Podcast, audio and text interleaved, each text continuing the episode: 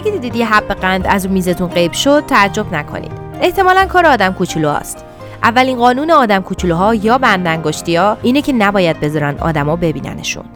اما یه روز که آریتی فرزند بازیگوش آخرین بازمانده های بندنگشتی ها دنبال غذا میگشت ناگهان متوجه شد پسر بچه اون رو دیده.